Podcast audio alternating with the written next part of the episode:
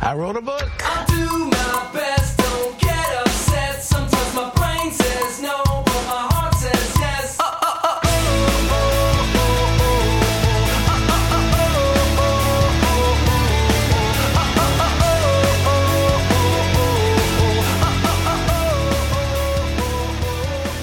uh, hey folks, this is Jeremiah, your friendly youth minister, with a teen parenting tip.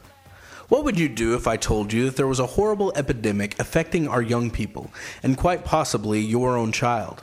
What if I told you that this epidemic was life threatening and could lead to some devastating outcomes? Would you be worried? Would you take every precaution you could in order to protect your child? If you're a good parent, the answer, of course, is yes. Well, there is a dangerous epidemic out there that is having a great effect on our students.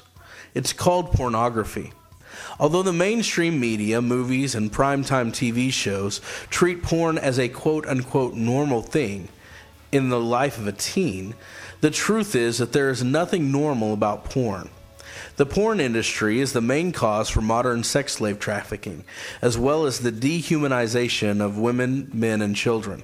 Researchers are linking porn use to many undesirable outcomes, including depression, anger, sexual violence, divorce, sexual dysfunction, low self esteem, spiritual apathy, and negative attitudes towards women.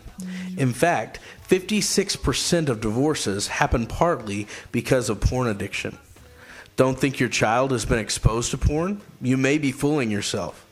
93% of boys and 62% of girls are exposed to internet porn by the age of 18. The average age of exposure is 11. 28% of teens have sent a sext message. 67% of teens have cleared their browsers or cache history to make sure parents couldn't view their online activity. The sad thing is, less than 15% of parents have discussed sexuality with their children. Think about this, parents. If you don't discuss sex with your kids, the world will.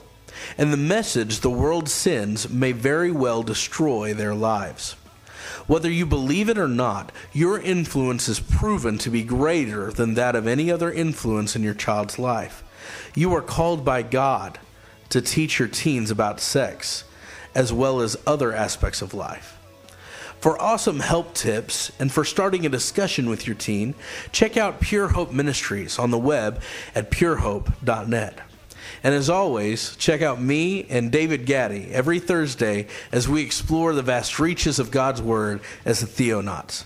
Have a blessed day. You are tuned in to the GCT Network. This is your Great Commission transmission. at GCTNetwork.com. Great Commission transmission. This is your Great Commission transmission.